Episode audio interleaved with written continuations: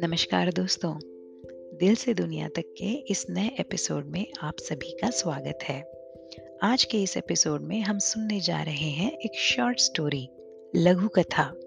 जी हाँ इस भागती दौड़ती तेज रफ्तार से ज़िंदगी में समय किसके पास है? इसी छोटे से समय में कुछ अच्छा सा, प्यारा सा, दिल को अच्छा लगने वाला कुछ सुनने को मिल जाए तो इससे अच्छी और क्या ही बात हो सकती है। तो आइए शुरुआत करते हैं आज की इस कहानी से। इस कहानी का शीर्षक है छोटा सा ब्रेक। शुरुआत करते हैं। देविका एक बहुत बड़ी कंपनी की उच्च पद पर कार्यरत लड़की थी। ऑफ़िस, घर, बच्चे और पति इन्हीं सब में जूझते जूझते उसकी ज़िंदगी कट रही थी कि एक दिन उसके मैनेजर ने एक आवश्यक ट्रेनिंग के लिए, एक हफ़्ते के लिए सिडनी जाने के लिए पूछा और अचानक उसके मन में एक बड़ा सा लड्डू फूटा। उसने एक दिन का समय मांगा।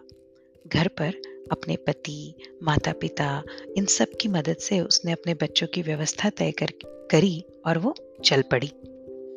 अब बड़ा सा लड्डू ये था कि एक दिन पहले ही उसे पता चला था कि उसका एक बहुत पुराना दोस्त शिशिर भी सिडनी पहुँच रहा है। वे दोनों बचपन के बहुत करीबी पड़ोसी थे। देविका की तरह शिशिर भी अपनी गृहस्थी में बहुत व्यस्त और ऊँचे पद की नौकरी की वजह से हमेशा तनावग्रस्त रहता था। शिशिर और देविका में एक बात जो समान थी वो ये कि इतने साल हो गए थे दोनों को देश छोड़े, फिर भी अपनी गली से ज़्यादा प्यारी जगह उन्हें कहीं नहीं लगती थी। पंद्रह साल के अंतराल के बाद व्हाट्सएप के माध्यम से दोनों कुछ ही महीने पहले जुड़े थे। उन दोनों में एक बहुत ही प्यारा रिश्ता था, जो ना दोस्ती था और ना ही प्यार। दोनों ने पूरे हफ़्ते की सारी मीटिंग्स के मध्यांतर के दौरान और शाम को होटल लौटने से पहले मिलने का तय कर लिया था। देखते देखते वो समय आ गया, जब वे दोनों इतने सालों बाद आमने सामने थे। बहुत खुशी से एक दूसरे से वो मिले। पूरा हफ़्ता ढेर सारी बातें ही बातें की। ऐसी बातें जिनका उन दोनों के वर्तमान से कोई संबंध नहीं था। उनकी बचपन की यादें, गली के लोगों की बातें, जिन्हें वो दोनों गली समाचार कहते थे।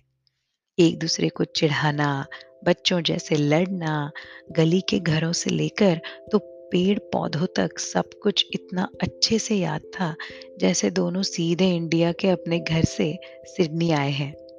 वो पूरा हफ़्ता दोनों बहुत खुश थे।